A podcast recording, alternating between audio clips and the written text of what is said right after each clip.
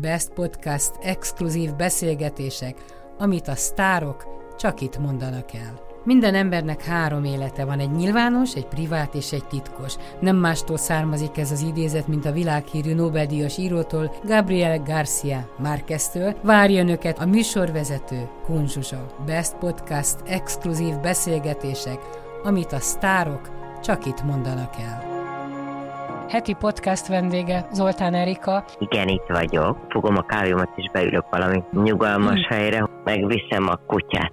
Gyere, babája, gyere. Amilyen a ti életformátok, hogy fér bele a kutya, meg mit ad neked, hogy mindig van, és volt is kutyád? Ha az ember életében az állat szeretet beköltözik, valamilyen ügyes, vagy azért, mert, mert hát ilyenek vagyunk, vagy azért, mert úgy alakította az élet. Az én, én esetemben nagyon érdekesen alakította, hiszen ö, alapvetően egy kertes kis családi házba születtem, tehát a pici gyerekkoromat kezdve kertes családi házas közeg, ahol mindenhol, minden háznál voltak kutyák, macskák. Nálunk kutya nem volt, de cica volt. Vele mindig az volt a problémám, hogy ő egy kandor cica volt, hogy abban az időben még nagyon nem volt divat ez a, az állatok ivartalanítása, tehát ilyenről még, még akkor szó sem esett, és egy nagyon klasszikus kandúr volt, aki állandóan ment, állandóan verekedett, és időről időre eltűnt két-három hétre, ilyenkor mindig mondták a, a, a környékbeli nagymamák, hogy ne aggódjak, mert a cicák olyanok, hogyha valami bajuk van, akkor amíg meg nem gyógyulnak, addig elbújnak valahova. De hát mivel én, én egy kis aggódós típus vagyok, ami egyébként megmaradt az egész életemben azóta is, hogy akiket szeretek, azokért állandóan aggodalmaskodok, hogy én mindig kerestem a cicát, és mentem házról házra, bekéretkedtem padlásokra, fölmentem pincékbe lementem, és mindig megtaláltam valahol, és hazahoztam, és akkor én gyógyítgattam, de ez egy ilyen állandó aggodalom volt. Valahogy úgy hozta a, az életem, ez nem tudom, hogy, hogy miért volt, hogy anyukám elmesélése szerint soha semmi hiszti, tehát szerint egy nagyon-nagyon jó gyerek voltam, nem volt velem soha semmi baj, a lehetőségekhez képest szofogadó is voltam, de amikor meghallottam valahol, hogy ugat egy kutya, akkor szinte pánikrohamot kaptam, úgy féltem a kutyától és anyukám egy, egy svéd csavarral úgy oldotta meg, hogy amikor nyolc éves voltam, akkor még élt a nagybátyám, anyukámnak az öccse, akik bent éltek a belvárosban, a Dezsefi utcában, és rendszeresen jártunk hozzájuk, és a szomszédjukban élt egy család egy csau csau kutyával, ami egy gyönyörű, tehát olyan, mint egy hatalmas kis örös mackó. És valamiért az a kutya úgy, úgy közel tudott kerülni, nem féltem tőle valószínűleg azért, mert sokszor találkoztunk, utána már mindig örült nekem a, a kutya pedig a csau csau, nem egy olyan nagyon barátságos fajta, és akkor ő lett a, az, az én, én kutya barátom. És amikor nyolc éves lettem, akkor egyszer hívott a nagybácsi, anyukámnak szólt, hogy, hogy az van, hogy a csaunál lettek kölykök, és a hat kölyökből négyet elvittek, de kettő ott maradt, és pici a lakás, és az én nagybátyám okosan azt találta ki, hiszen akkor már tudta, hogy én mennyire szerettem ezt a csau-csau kutyát, hogy adják oda nekünk a két kölyök kutyát addig, amíg találnak nekik gazdát, és legyen az a fizetség, hogy az egyik nálunk marad. És ebben az az érdekes történet, hogy hát a, a, az első pillanat, amikor oda került a két kiskölyök, akik akkor voltak két és fél hónaposak, a, az én csocsó kutyám, akinek az lett a neve, hogy csocsó, az, a, azután, a kutya után, akit én ugye, akitől e, életemben először nem féltem, rögtön kiválasztott. Az első pillanatban ő az, aki odaült mellém, aki maradt, és akkor tudtam, hogy ő fog nálam maradni egy csocsóka, és amikor elvitték, aztán egy körülbelül két-három hónap múlva elvitték a testvérét, sikerült neki gazdát találni, csocsót maradt velünk, és az én kis 90-szer két méteres egyszemélyes ágyacskámban a 40 kilós kutyával én onnantól kezdve együtt aludtam, mondanom sem kell, de hát igazán jó plüsmackó volt, tehát, de hát azt tudni kell, hogy a csaucsal nagyon vedlős, tehát rengeteg bundája van, nagyon sokat kell vele foglalkozni, de akkor rögtön volt feladatom, és egyébként egy pillanatra elmúlt a kutyától való félelem a, a, a kutyán, a saját kutyámon keresztül, illetve az ő tanítása által, és hát róla ő nagyon szerette, ha gondoskodom róla, ő nagyon szerette, hogy figyelek rá, nagyon szerette, hogy sétálunk, és e, majdnem egy éves volt, amikor egyszer csak szintén ilyen így váratlanultak. Még nem volt telefon, nekünk nem is volt telefon a, a Lőrinci kis házunkban, még vezetékes sem, nem hogy bármilyen. Egyszer csak megjelent a, a kutyának a volt gazdája, és e, nem tudtam, mit akar, nagymamám volt otthon, és kihallgattam a beszélgetést, hogy százezer forint, akkoriban, e, most ha visszagondolok, akkor 1970-71-ről beszélünk, ami azért nagyon rég volt, százezer forintot ajánlotta az én kutyusomért, mert hogy annyira szép lánykutya lett, hogy ő úgy gondolta, hogy a tenyésztéshez neki nagyon jó lenne. És állítólag akkor én föltéptem az ajtót, és azt mondtam a nagymamámnak, hogy ha ezt a kutyát elmeri adni, én öngyilkos leszek.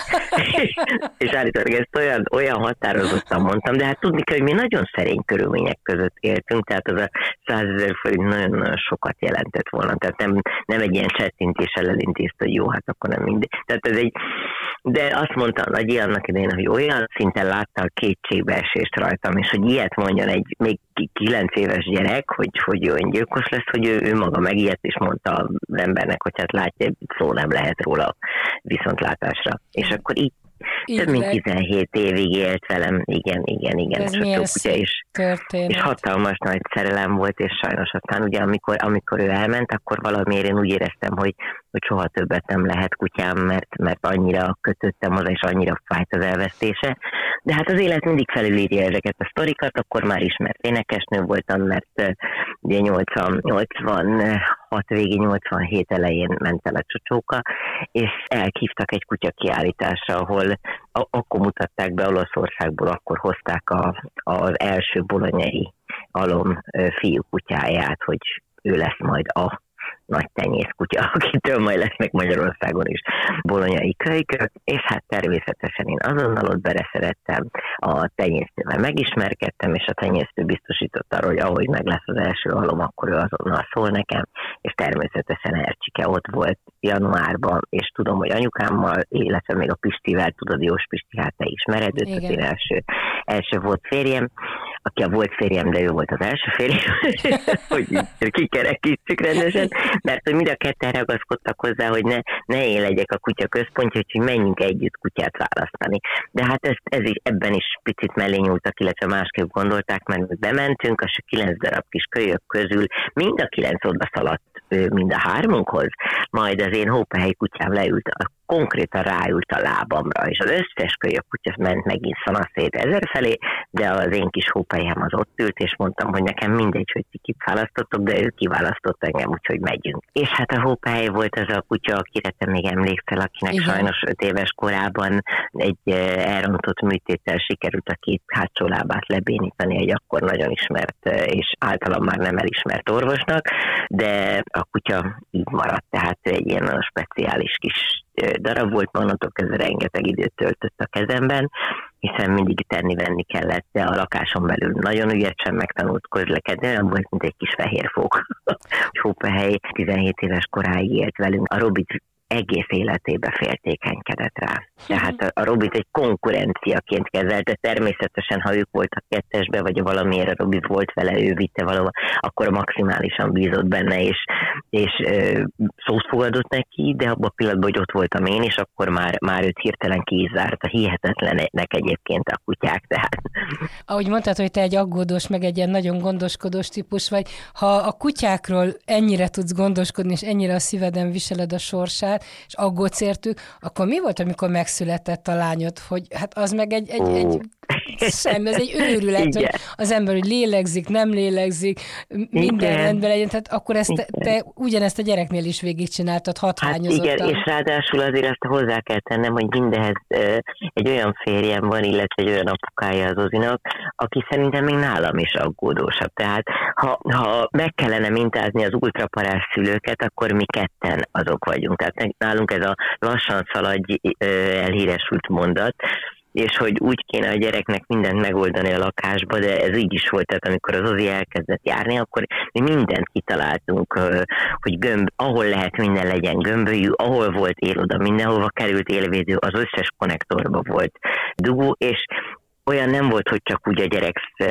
nincs szem előtt. Tehát, de ez nálunk a kutyával is így van. Tehát a kutya azért sokat lehetett tanulni a kutyára való felügyelet mellett, hogy majd egy gyerekre mennyivel jobban kell még vigyázni. De hát én, én azt látom, hogy azért az Ozikámnak ebből sok hátrányos, illetve, bocsánat, egyetlen egy hátránya sem származott, mert egy hihetetlen jó természetű, nagyon békés, nagyon türelmes és bűbájosan kedves, aranyos felnőtt lány lett belőle, aki egyébként ugyanilyen aggódós most már a saját kutyája miatt, illetve hát a mostani család kutyája miatt, és most, hogy hamarosan már hivatalosan is kereszt anyuka lesz, hiszen a, az egyik nagyon jó kis barátnője nem olyan rég szült egy gyönyörű kislányt, és ő lesz a keresztanyukája, ja, és már most látom, hogy már azzal a kislányal is ugye ő mennyit foglalkozik, tehát szerintem egy hihetetlen jó kis anyuka válik majd belőle. Hát ez egy nagyon, nagyon szép történet, de mondjuk eszembe jut az is, hogy ti, akik az éjszakában sokat dolgoztatok, énekeltetek meg, felléptetek, láttátok, hogy hogy zajlik az éjszakai élet.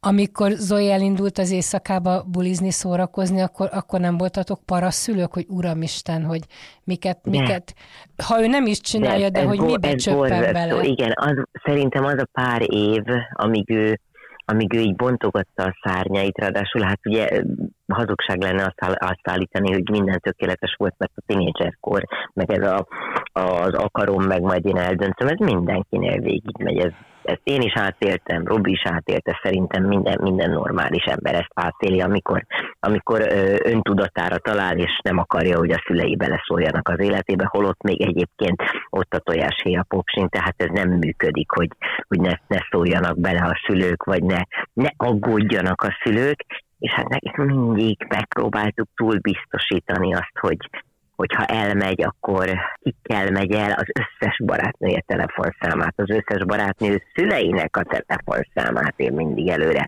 elkértem, hogyha ők valahova elmennek, és én nem érem el, akkor azonnal tudjak tovább pánikolni. Tehát olyan nincs, hogy nem érem el, mert akkor megőrülök.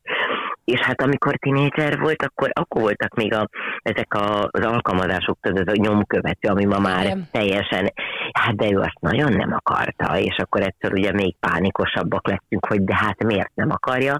Aztán hál' Istennek ez az időszak nem tartott sokáig, én ezt mindig úgy beszélek róla, és mindig, mindig jókat nevetünk rajta, hogy hál' Istennek hamar visszaváltozott, tehát volt, volt valami, valami, megint volt valami varázsikat, ami elvarázsolta, és akkor hamarosan egy másfél évet kellett szerintem így nekünk túlvészelni, de egyébként én mindig abban, abban reménykedtem, és azért abban szintén szerencsém volt, hogy azért a barát, tehát ahogy, ahogy most négy, több mint négy éve van, ő is egy nagyon kiegyensúlyozott, nagyon kedves párkapcsolatban, a barátnőkkel sem volt ilyen váltogatós, tehát a barátnők is fixen ott voltak az életébe, és azért ott anyukákkal én tudtam szövetkezni, tehát tudtunk azért figyelni, volt, amikor felváltva mentünk, és néztük, merre járnak, még ha nem, nem is. Tudta? Nem is tud, nem.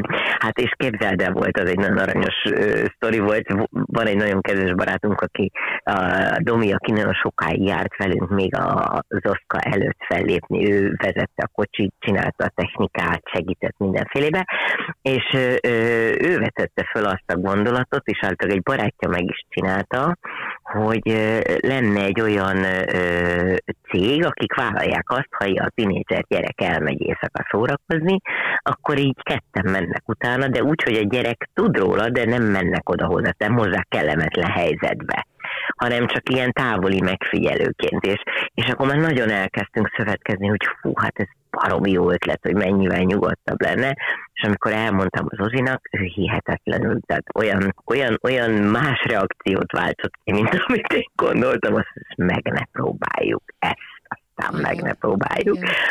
És aztán hál' Istennek ugye ő is, ő is visszatalált a, a saját is családjához, meg a saját gondolataihoz, és rájött, hogy ez az aggodalom, ez tényleg csak a szeretet miatt van, és most már tudjuk, hogy hogy működünk, hogy jelezni kell időnként, csak írni kell egy, hát most 25 éves, de azért, hogyha ők elmennek így, hogy én akkor is akkor vagyok nyugodt, hogyha ha időnként kapok egy, egy megnyugtató egyszavas SMS-t, hogy minden oké, okay, jól vagyunk, majd megyünk. Milyen érdekes akkor... te, hogy vannak, vannak fiatalok, és akkor a lányod is hozzá, vagy közéjük tartozik, akik nagyon fiatalon, majdnem, hogy családosdit játszanak, tehát ilyen, ilyen biztos párkapcsolatra vágynak. Aztán van a Igen. másik réteg, aki még 40 évesen sem akar elköteleződni, de ezek szerint a minta jó volt Zoénál, mert, mert azt látta, hogy ez egy jól működő házasság kapcsolat, mert már ti is ezer éve vagytok együtt, tehát Igen. valahogy követi a szüleinek a mintáját, és szerencsére olyan pár talált, aki hasonlóan gondolkodhat. Így van, hála jó Istennek, és ez azért bevallom őszintén, hogy nekünk, mint szülők, akik, akik egész életünkben aggódni fogunk érte, ha nem a szó, tehát a szónak nem a, a pánikolós, illetve a, a negatív értelmében, hanem hát az embernek a gyereke az örökké, teljesen mindegy, hogy hány éves, a gyerek az mindig a gyerek, független attól, hogy már 25 vagy 15 vagy 5 vagy épp majd 30-35, mert szeretnéd őt mindig, mindig a lehető legbékésebb körülmények között tudni, hogy ne vele ne történjen semmi kellemetlenség, ne, ne balesetezzen. Hát mikor életében először az Ozikám koccant, és én hál' Istennek ott voltam a közelbe, én azt hittem, hogy szétszedem az embert, aki neki ment. Nekem kellett önfegyelmet gyakorolni, mert láttam, hogy az én kislányom hogy meg van ijedve, mert egy ember, na most nem minősítem. Hát egy szóval bármikor előfordulhat. Igen, igen, de hát vele akkor fordult elő először, és, és csak, csak hallottam a hangján, hogy hív, hogy anya, itt vagy, mert baj van, és hát ilyet, ilyet baj van, és úgy mentem oda, mint a, az oroszlán királynő az hozzám képest. Hó. Szerintem ilyen venom lettem, hogyha lehet azt mondani. Neked anyuk, anyukád él még? Sajnos már nem, ő 2009-ben elment, igen. Mert az jutott eszembe, hogy te is az ő pici lánya voltál, amíg, amíg élt. Igen, gyakorlatilag nálunk annyiban volt más a helyzet, hogy az én anyukám egyedül nevelt fel engem a nagymamám segítségével, mert apukám, erről mi már egyszer ugye beszélgettünk, hogy nagyon, nagyon csak az utolsó évekre, mert ő is 2009-ben ment el, és az utolsó 5-6 évben tudtunk mi ismételten közös kerülni egymáshoz nagyon sokáig nem, és az anyukám, tehát ő annyira próbált nekem mindent megadni, és egy nagyon tisztességes embert nevelni belőle, mert azt gondolom, hogy sikerült is, de néha térden csúszott azért, hogy nekem minden meglegyen. És amikor, amikor én, én már elkezdtem, tehát önálló pénzkereső lettem, akkor természetesen látva az addigiakat, én megpróbáltam minél, minél hamarabb levenni róla a terheket, és 22 éves koromban már gyakorlatilag 22 éves koromtól kezdve szinte anyukámnak már, már, már mindent én biztosítottam, hogy, hogy kicsit most már foglalkozhasson saját magával, és ez így évek alatt egy picit, tehát az én anyukám ugyanilyen aggódós volt, minden nap kellett legalább egyszer, hogy beszéljünk telefonon, tehát az teljesen mindegy, hogy mi történt, hogy történt, de minden nap legalább egyszer, de nálunk annyiban átfordult a dolog, hogy egy idő után inkább élettem az ő védőbástyája. Hogy vigyázol magadra? Vagy a környezetedre, családodra? Tehát van-e valami trükk, meg valami taktikád? Én azért megpróbáltam, nekem a, a, talán a tánc, sőt, biztos, hogy a tánc miatt, amit egészen pici lánykorom óta űzök, nekem már, már ilyen 22-23 éves koromban elkezdtek különböző nem mondom, hogy nagyon jelentős problémák, de hogy már fájt a derekam, időnként fájt a térdem. Tehát, hogy el kellett, meg kellett tanulnom azt, hogy ezekre a dolgokra figyelnem kell ahhoz, hogy ami már 23 évesen fájt, hogy az még 43 évesen adott, 53 évesen, hogy működjek még. És ahogy, ahogy jöttek a különböző ö, helyzetek, problémák az életben, például a kicsi lányommal végérvényesen tönkrement például a térdem, mert ö, én rengeteget ami, ami akkor még nem jelentett problémát, olyan természetes volt, hogy mindig úgy öltöztetem, mindig úgy dumálok vele, mindig úgy csinálok mindent, hogy én legugolok hozzá, mert akkor voltunk ugye egy magasságban. Egy igen. Igen. Na, de egy idő után azt vettem észre, hogy ez tehát még lefelé oké, de fölfelé kezdett már problémát jelenteni, és ugyanígy, amikor az ember állandóan fogja a kezébe a gyereket, és cipeli, mert az esik jól, mert nem csak neki esik jól, nekem is jól esik, de hát a dereka egy idő után már jelez, hogy haló, ez sok.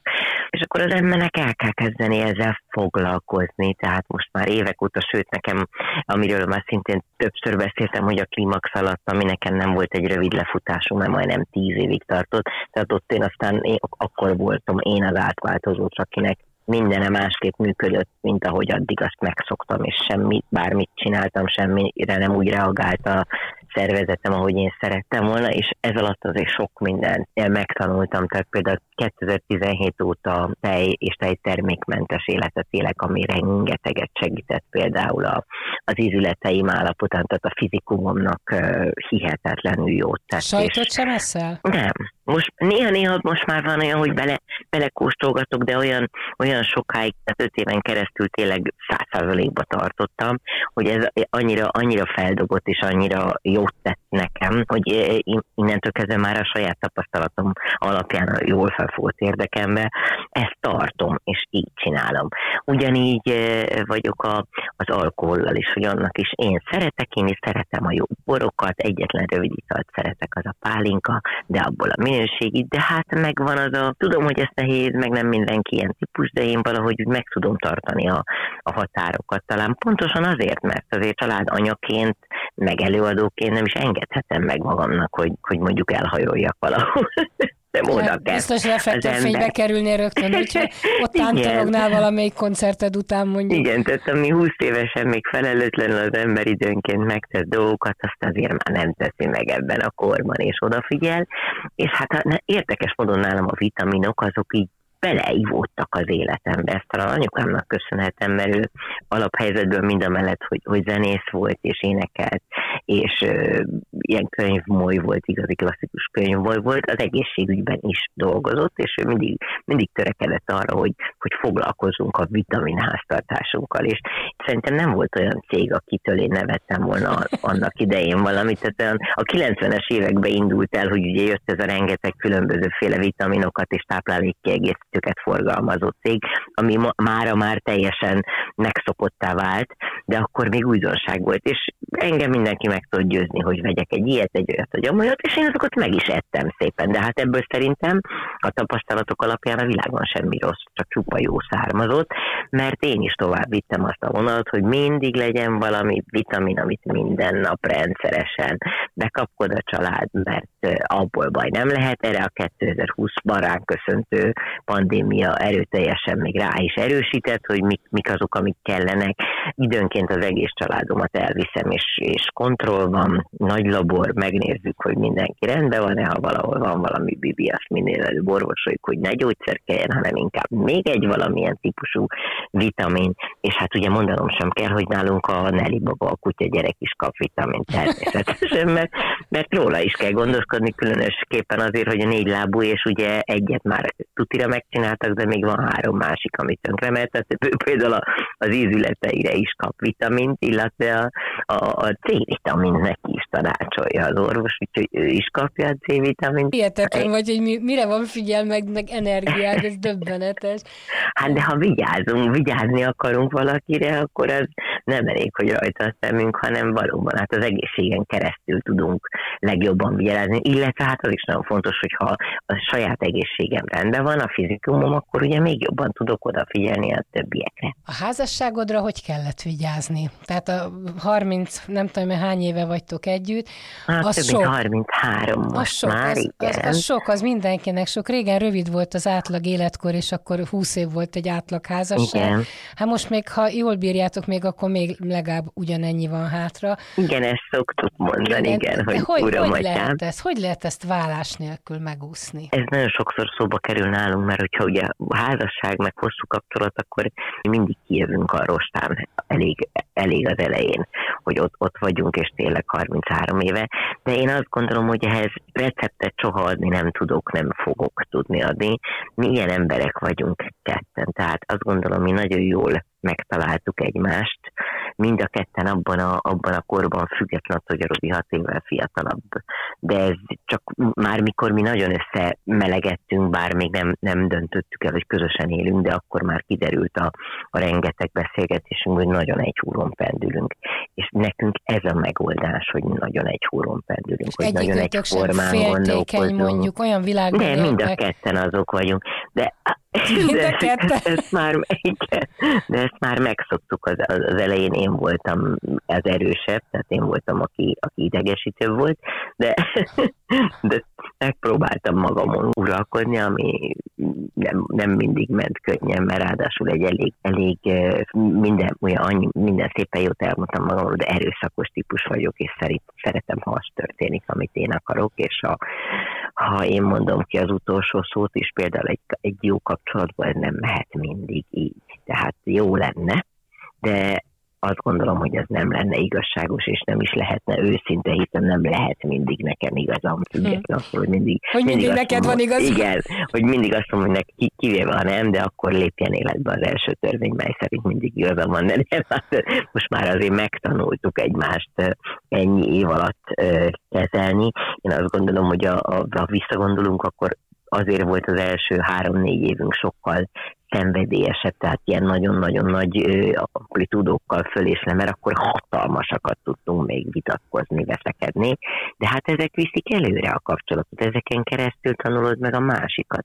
Látod az érzéseit, látod, hogy mindezzel együtt akar-e még téged, vagy ez már sok.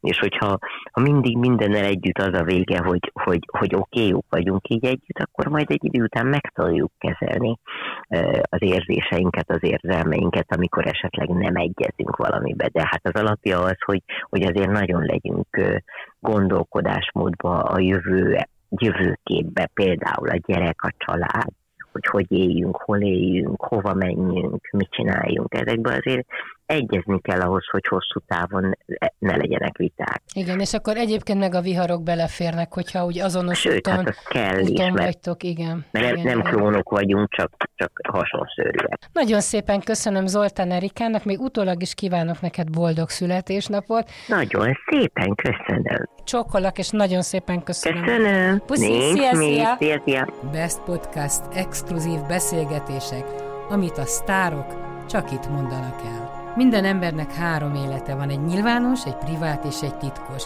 Nem mástól származik ez az idézet, mint a világhírű Nobel-díjas írótól, Gabriel Garcia Márqueztől. Várja önöket a műsorvezető Kunzsusa. Best Podcast exkluzív beszélgetések, amit a sztárok csak itt mondanak el.